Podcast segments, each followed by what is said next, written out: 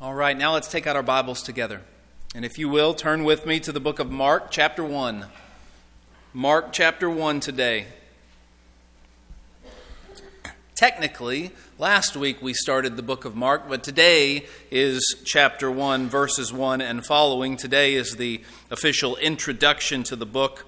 It is always exciting for me, it's a joy to start a new book of the Bible with you and to begin a new journey through another book of the Bible. Uh, if you come consistently and you hear these sermons consistently, you're going to start start to get a feel for this book. I hope many of you have experienced this with the other books that we've done before. You get a feel for this particular book of the Bible and the nuances of it and the contours of it, if you will. In the time that I've been here at Columbia Christian, we've preached through a number of books, but never have I done one of the Gospels. And so this is kind of new territory for me as I'm coming to you as your minister. Uh, but this is where this is where it, it's at, if, if you will. This is where all the action is. This is the heart of the Bible. This is the life of our Lord and Savior Jesus Christ. Now, before we even begin to read our entire text and go through it, and, try to bring out for you what's in there, I want, I want you to see verse 1 right at the beginning. Verse 1. It says the beginning of the gospel of Jesus Christ, the Son of God. The beginning of the gospel of Jesus Christ. You might hear that term as we refer to the gospels Matthew, Mark, Luke, and John, but in the first century, no one would have understood that term in that way because the gospel, the very word, means good news. Good news. And so there, there's a real sense in which this isn't Mark's gospel. He's just reporting on the gospel. There is one gospel, as we sing, and this is it. He's reporting the good news. The gospel is good news. And that's exactly what Mark is doing here in this book. He's reporting the good news. This is not a persuasive letter. This is not a book of poetry like you might find in the Psalms or something. It's just an account of events that happened. One thing you're going to notice about Mark is that he is very efficient with his reporting. He's very efficient. This is a much shorter gospel than the others, it moves a whole lot quicker. Sometimes you're going to see, as we go through Mark, sometimes you're going to see only a few verses given to something that seems like a, really, really big event, a really big deal, and he just moves right on. That's the way Mark does his gospel. There's not a lot of explanation or interpretation going on. He leaves it up to us to, to pull out and to consider what we are to take away from these events that he is reporting. But in verse 1, Mark makes a claim. In verse 1, Mark's not just reporting. In verse 1, he makes a claim. This is the only time in the entire book that we're going to hear from Mark himself about what he thinks of Jesus. Because all the other times in the book, we're going to hear from other people. Throughout the book of Mark, you're going to hear what other people think about Jesus. You're going to hear from people like Peter. You're going to hear from the Pharisees. You're going to hear from the crowds what they think about Jesus. You'll even hear from demons what they think about Jesus. But here, we're going to hear from Mark himself, right in verse 1. And what does he say? What does Mark think about Jesus? He says he is the Christ. And then he says he is the Son of God. What he is reporting on is the gospel of this man Jesus, who is the Christ. Christ is not just Jesus' last name. Do you know that?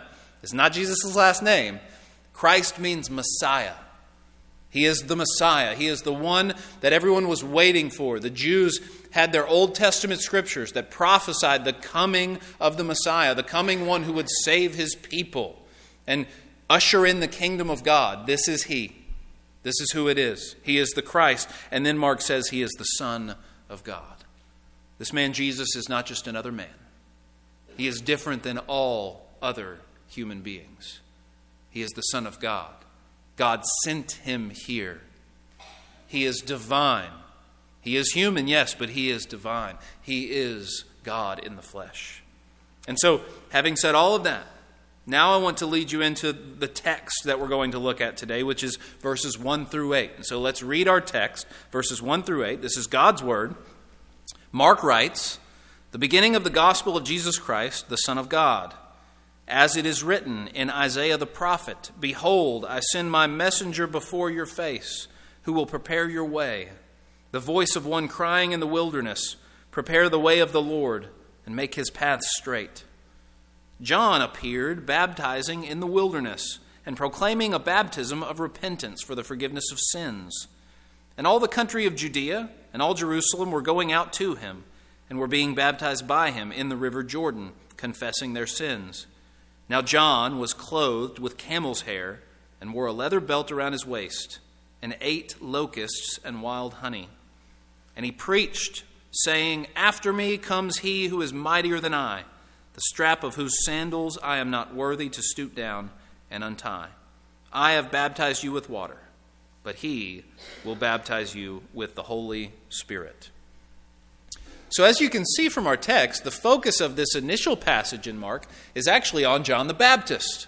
And so we're going to take a look at John the Baptist today and what can we learn from him? Well, I want to pull out three different things from our text according to or as it pertains to John the Baptist if you will. Number 1, we're going to look at John's calling from God, and then after that we're going to look at John's baptism for sinners, and then finally John's example for us. John's calling from God, John's baptism for sinners, and John's example for us. First, John's calling from God.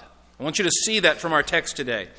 And as we look at that, I want to take a step back and ask who is this guy? Who is John the Baptist? Well, Mark introduces him by using Old Testament prophecy. Old Testament prophecy, verses 2 and 3, right there, if you see those. Often in our Bibles, they will be indented because he's quoting from the Old Testament. He says, as it is written in Isaiah the prophet, and he actually includes a portion of a quotation from Malachi as well here, too. But he says, Behold, I send my messenger before your face, who will prepare your way.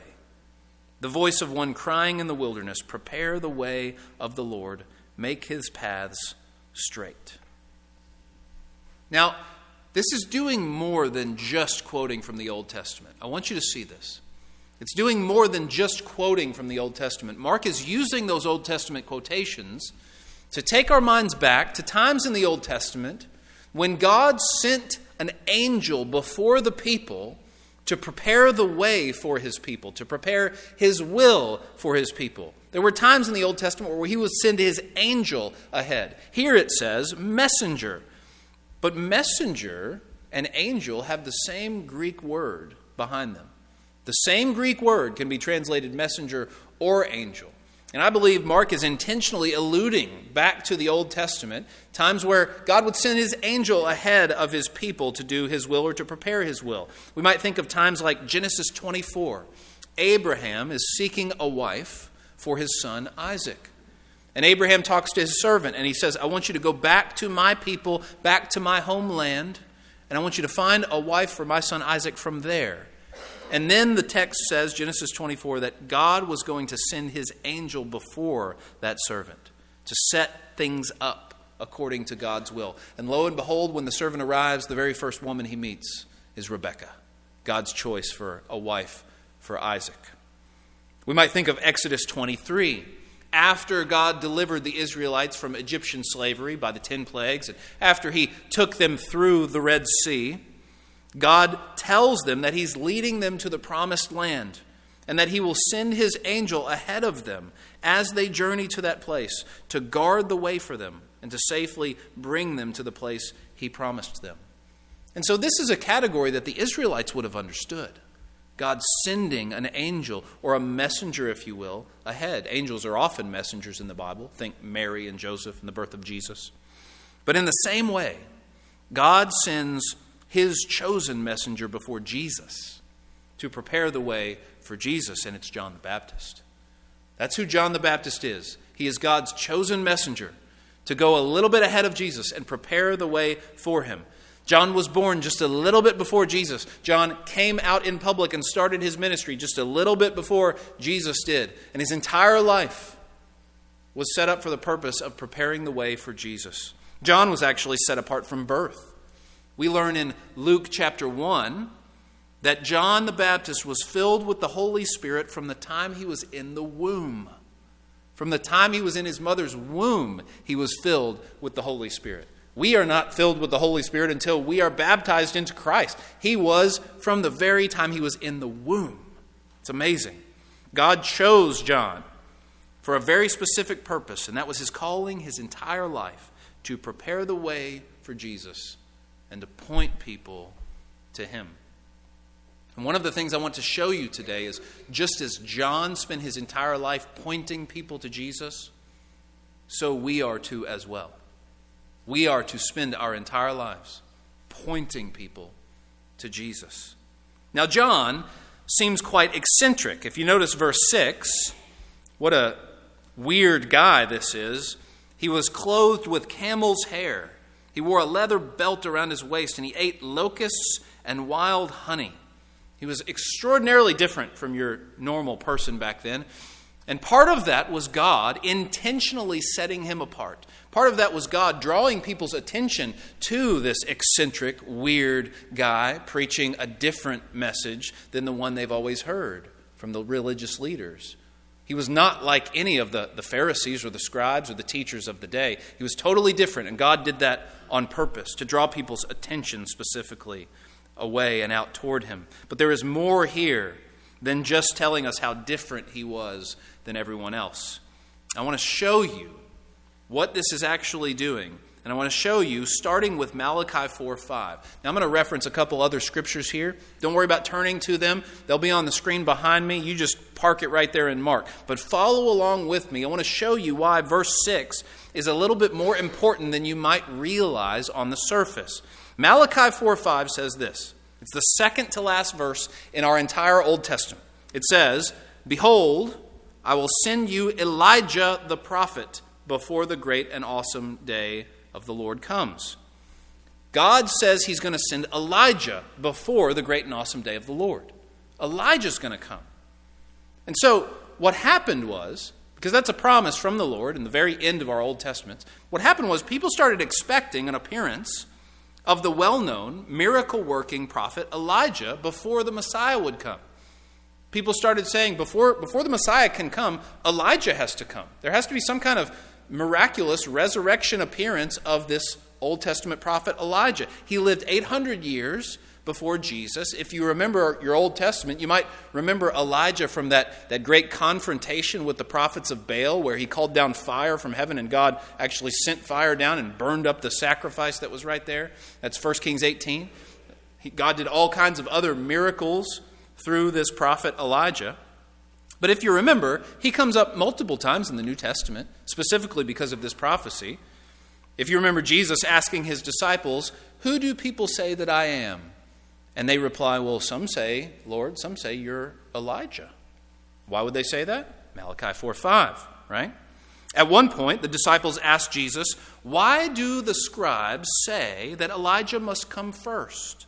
Well, those scribes said that because Malachi 4 5. But then Jesus tells the disciples, Matthew 17, starting in verse 12, Jesus says, I tell you, Elijah has already come. And they did not recognize him, but they did to him whatever they pleased. So also the Son of Man will certainly suffer at their hands. And then it says, Then the disciples understood that Jesus was speaking to them of John the Baptist.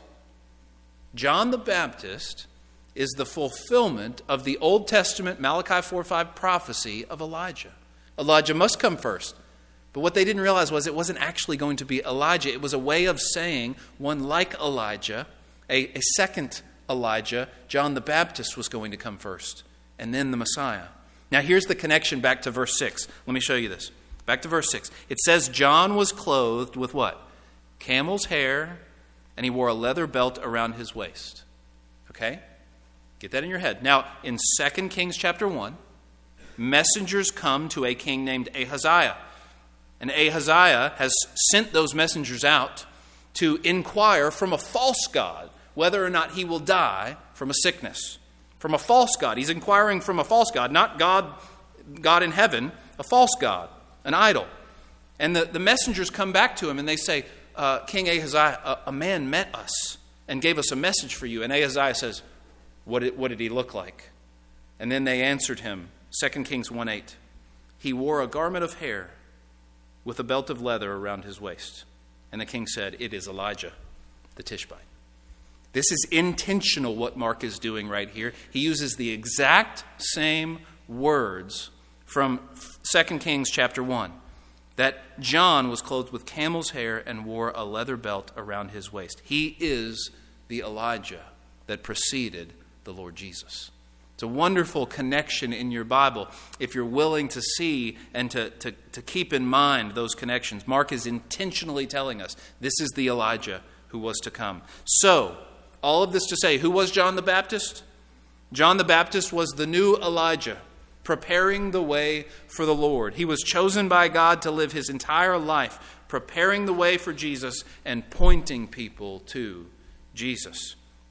Now, we need to spend a moment talking about John's baptism, his baptism for sinners, because the way that John began to prepare the way for Jesus was he started a ministry way out in the wilderness, dunking people underwater. What was that about? What was he doing? Well, look at verses 4 and 5. It says, John appeared, baptizing in the wilderness and proclaiming a baptism of repentance for the forgiveness of sins. And all the country of Judea and all Jerusalem were going out to him and were being baptized by him in the river Jordan, confessing their sins. What's he doing? Well, first of all, he's in the wilderness, and that's intentional. Remember how, how different we said he was from the religious leaders of the day? Well, he's, he's so intentionally different. He looks different, he dresses different, he eats different, and he starts his ministry out in the wilderness. He doesn't set up in a synagogue. He doesn't go into the city of Jerusalem. It's out in the wilderness. You have to come out from that city. You have to come out from that religious center to go to this man and his ministry. We will learn as we study the rest of the book of Mark that the religious leaders of that day had become corrupt and ungodly. They could not be trusted. And so John's ministry and his message was a stark and decisive break from the religious establishment of the day. He was intentionally breaking away from the religious establishment of the day because it had gotten corrupt. They were leading people away from God, not to Him. And so John's so different. He starts out way out in the wilderness, and you've got to come all the way out. It's almost like a symbolic leaving the religious establishment of the day for this new ministry and this new message and this weird man proclaiming it. But his baptism, what's he doing with his baptism? It says John's baptism was a baptism of repentance for the forgiveness of sins. Sounds much like what Peter says in Acts chapter 2 at Pentecost when he preaches and the people cry out, What should we do to be saved? And Peter says, Repent and be baptized, every one of you, for the forgiveness of your sins. And he says a little more. We'll get to that here in just a second. But coming out to be baptized by John was a way of people saying, I'm sorry for my sins. I want to turn away from them. I want to be forgiven of them. I want to live for God. They were going out to John and they were saying those things. They were making a decision to repent and turn to God and turn away from their old ways and, and plead with God for forgiveness. Now, this was the first time that anyone had ever introduced this idea that you need to make a decision to turn away from your sin and turn toward God for forgiveness. For us, this is, this is all we know, right? We hear this every single week. This is, this is Christianity all the time for us. For them, it was brand new, it was unheard of. It was unlike anything anyone had ever heard. Because up until that point, the Jews, well, they, they would say, We're right with God simply because we were, we're Jews. We're right with God because of our nationality, because of our heritage.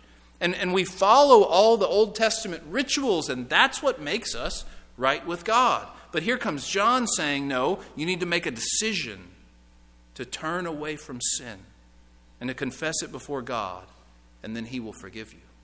It's completely different, it was radical. Wash away your sins, John says, not with sacrifices, but with baptism. Baptism. Now, we learn later in the New Testament that this was not Christian baptism as we know it today. It's a little bit different There are, there are two main differences from John's baptism and Christian baptism as we know it today. First, we are baptized into the name of Jesus. When John was baptizing at this point, the name of Jesus wasn't even a thing. There might have been people named Jesus, but there wasn't any Jesus Christ, Lord of all the earth, right? Savior. It, was, it wasn't like that yet. And so today we're baptized into the name of Jesus. That's one difference. Second, there is no mention here or anywhere of John's baptism having anything to do with the Holy Spirit coming to you. In fact, he says in verse 8, I've baptized you with water. He, the one coming after me, will baptize you with the Holy Spirit. Now, I think that's a figurative use of baptize right there. But there's no mention of the Holy Spirit being received by anyone who went out to John and got that baptism. Today, when we are baptized, as Peter says at Pentecost, we receive the gift of the Holy Spirit at our baptism. So there's a couple main differences between John's baptism and Christian baptism as we know it today. In fact, in Acts, Paul runs into some disciples who have only received the baptism of John, and they don't even know about the Holy Spirit. And Paul baptizes them into the name of Jesus, and then they receive the Holy Spirit. They receive Christian baptism at that point. But notice in both, and notice in John's baptism here, the central element of repentance. A baptism of repentance. John does not come preaching, God loves you, so just believe in God's love. It's not his message. John does not come saying, stop condemning yourself. You need to embrace God's love for you. No, he preaches the exact opposite. The exact opposite. The message is you stand under God's condemnation because of your sin. Your sin has landed you under the condemnation of a righteous and holy God who, by the way, happens to be the ruler of the universe. Repent, he says, and turn from your sins and come to God for forgiveness. Or, if you don't, you won't be forgiven. If you don't come to God for forgiveness, you won't be forgiven. You will remain under his condemnation. We need to hear that message today. Every single one of us. We need to hear that message today. The good news of the gospel is only good news because it starts with us being condemned under God for our sin. We need a way out of this. The good news of the gospel is not everything's great, everything's wonderful. There's a promise of hope for every single person who, who, who wants it at all. That's not the message.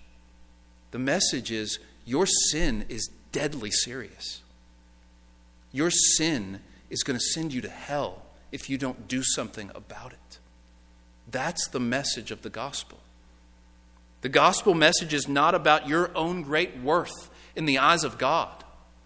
It is not about how you just need to stop feeling bad about yourself and let God love you. The gospel starts with repentance. Why do we need to be saved? Because without Jesus, our sins have earned us the condemnation and wrath of God. Without Christ, you are facing down a judgment day and an eternity that I cannot even begin to describe to you how awful it will be. Every person on earth who has come of age spiritually is under the wrath of God by default. You stand condemned by God Himself until you come to Jesus repenting of your sin and plead with God for forgiveness. And so I ask every single person in this room today, I ask every single person listening some other place today, have you come to Jesus for forgiveness? Have you come to Jesus for forgiveness? If you haven't, you are right now under the condemnation of God. And what awaits you is hell. Have you come to Jesus for forgiveness? You have an opportunity today to do something about this. You have an opportunity today. But can you imagine the weeping and the despair at the judgment day of people who stand before Christ and never came to Him for forgiveness, but they can remember back? They can remember back to multiple times in their life where they had an opportunity, they had a chance, and they resisted. They passed it up. They said, Not right now. Can you imagine the despair in those people's hearts and minds, remembering the chances they had and they passed up? They didn't take the chance. Do something about your eternal life while you still can. Today might be the last chance that you have to repent. Think about that. Today, right here, might be the very last chance that you have to repent of your sins and to receive forgiveness. You might not have any more days left. Jesus might come back today. These are all very real possibilities, and none of us thinks it's going to happen. It always happens to other people. That's always somebody else who dies early in life. That's always somebody else that that happens to. Jesus has never come back yet in my lifetime, so it's not going to happen today. Friends, don't fool yourselves. Don't be foolish. This could be the last chance that some of you have to repent of your sins. Don't be that person standing before Christ at Judgment Day, remembering the chances you had and you passed them up. I desperately don't want that to be you. Now, finally, we've seen John's calling from God, we've seen his baptism for sinners, and now we, we want to see his example for us. John's example for us here in the text. Look at verse 7. Notice John's humility in verse 7. His humility. It says, He preached, saying, After me comes he who is mightier than I, the strap of whose sandals I am not worthy to stoop down and untie. John says, I'm not worthy to stoop down and untie his sandals. That's who this man is. Now, think about this. If Jesus came up to one of us and asked us to untie his sandals for him. That would be an extraordinary honor, would it not? For those of us who know Christ and love him, that would be an amazing honor. If Jesus asked me to bend over and untie his sandals for him, what a blessing that would be. What an honor. And John knew we are not even worthy of that. We are not worthy enough to do that. It is truly amazing that Jesus has asked us to do anything in his kingdom. It's an absolutely amazing act of undeserved grace that he has asked us to do anything for him. If Jesus wants us to clean toilets for his glory and for his kingdom or for his body, the church, that should bring us to tears. That we would be considered worthy enough to do that for him.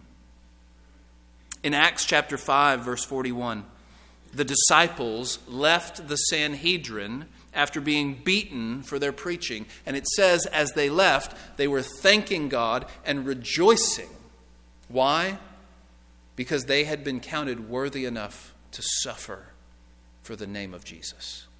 They considered it an honor and a privilege to be beaten for the gospel. Church history tells us that when Peter was sentenced to death, he was sentenced to be crucified. Crucified. But he requested that he be crucified upside down. Why? Because he did not feel he deserved the honor of dying in the same way as his Lord and teacher. We must have this humility, brothers and sisters. John's example is for us. We must have this humility. We must cultivate this humility. Cultivate humility by spending time to get to know this man, Jesus, and what he has done for you. And as you do, you will begin to see his glory, but you also begin to see yourself in a proper light. You see, almost all of our sin comes from an, an, outside, an outsized sense of our own importance, an outsized sense of who we are. We don't see ourselves accurately. But when you see Jesus, when you get to know Jesus, you begin to see yourself accurately. You'll come to see yourself as unworthy of Him. And it produces humility. Let's think of Peter again. After the miraculous catch of fish, where Jesus actually called Peter to follow him, Peter sees that, immediately connects it to the glory of the, the man in front of him, Jesus, and he falls down at Jesus' feet and he says, Depart from me, I am a sinful man. Because when you see the glory of Christ, you see your own unworthiness.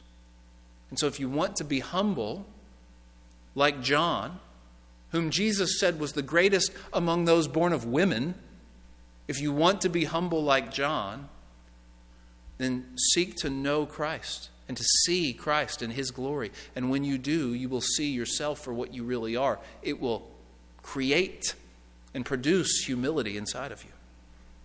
Now, notice also the way John points people to Jesus.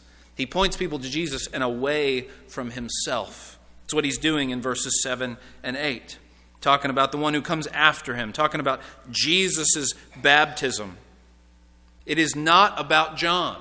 John's ministry, John's message is not about him. In fact, his entire life is all about Jesus and telling people of the one who is coming after him. If you remember, in John's gospel, the Gospel of John, one day John the Baptist saw Jesus coming toward him, and he cried out for all to hear, and he pointed at him, and he said, for everybody to hear, he said, Behold, the Lamb of God who takes away the sin of the world. That moment was a microcosm for John's entire life. That's what he did. That's who he was. He pointed people to Jesus. That's who you need to be focusing on, not me. John had a popular ministry. John had a lot of people coming out to him. But when people started leaving his ministry and going over to Jesus, people would come up to ask him, What, what do you think about this? Are you, are you upset about this? And he says, Upset. This is exactly the point. This is exactly what I've always wanted for people to leave me and forget about me and go to Him. That's my whole life. He later spoke of his role, John the Baptist speaks of his role, as that of a best man at a wedding. The best man at a wedding. What is the role of the best man at the wedding? I'll tell you what it's not. The role of the best man is not to upstage the groom. The role of the best man is not to draw everyone's attention to him, away from the bride and groom. No, the role of the best man is to point people over there to the bride and groom, to support them in their day, to make sure that they have a wonderful day and everyone else sees them as the stars of the show.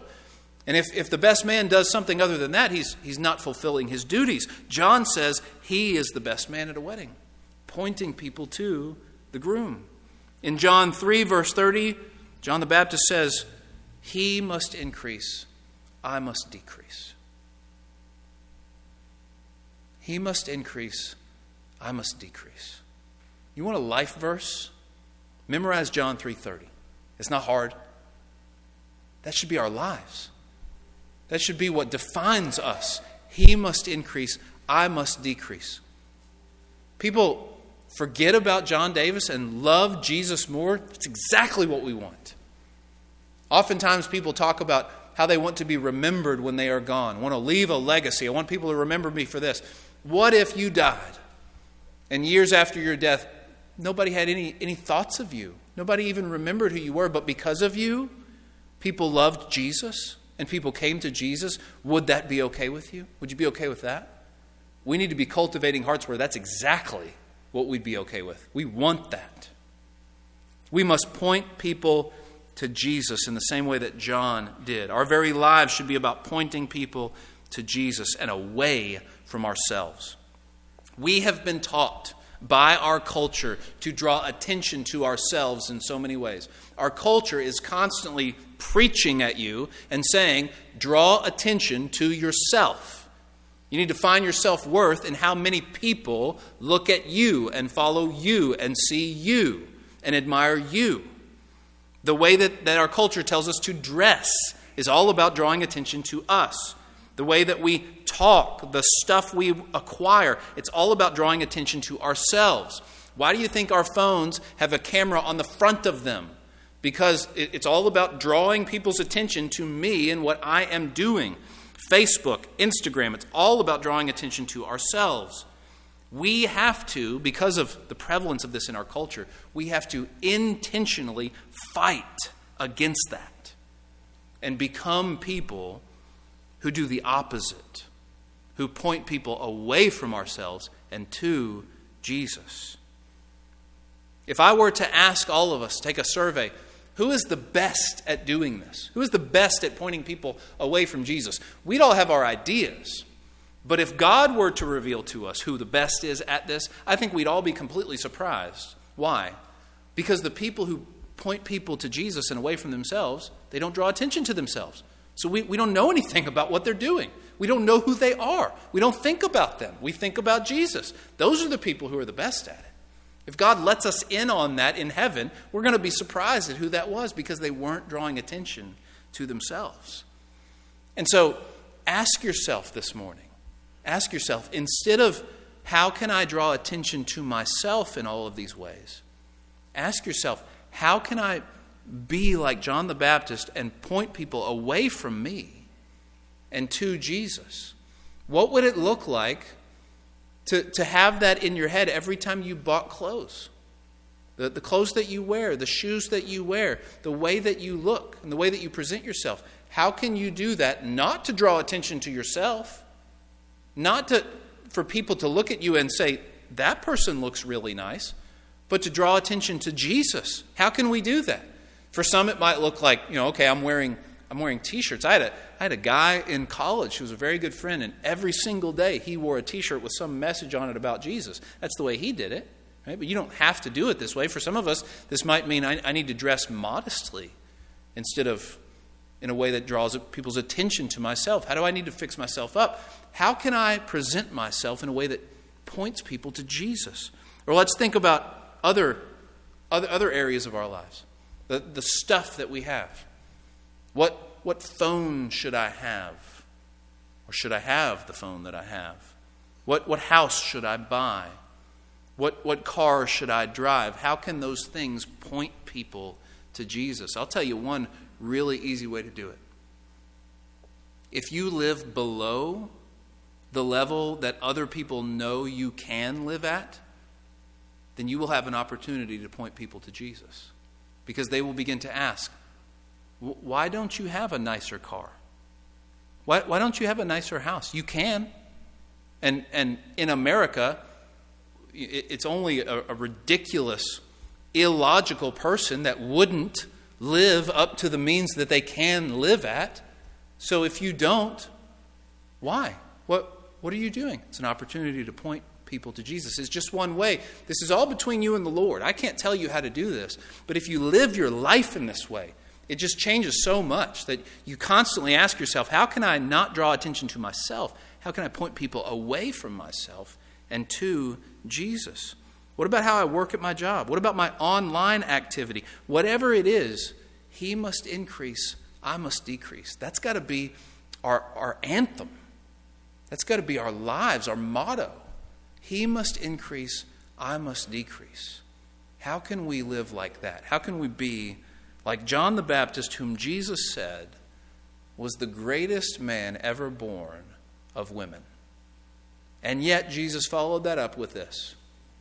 And yet, the one who is least in the kingdom of God is even greater than he. That's a good place for us to stop and pray. So each week here at Columbia Christian, we offer a time right after the, serv- the sermon where we pray individually, silently, because we call for a response to God's Word. And that response does not just mean those who walk down the aisle. Every single one of us has to respond to the Lord, respond to what He has just laid upon our hearts. And so we give this time in prayer for you to do that. Go to the Lord, Deal with Him. Do business with God, if you will. Because of what He has just spoken to you, speak back to Him from your heart. After we have a few moments of responsive prayer, silently, we'll come back together and then we'll have a time where anyone who might need to respond to God's word publicly can do so. But right now, let's pray for a few moments.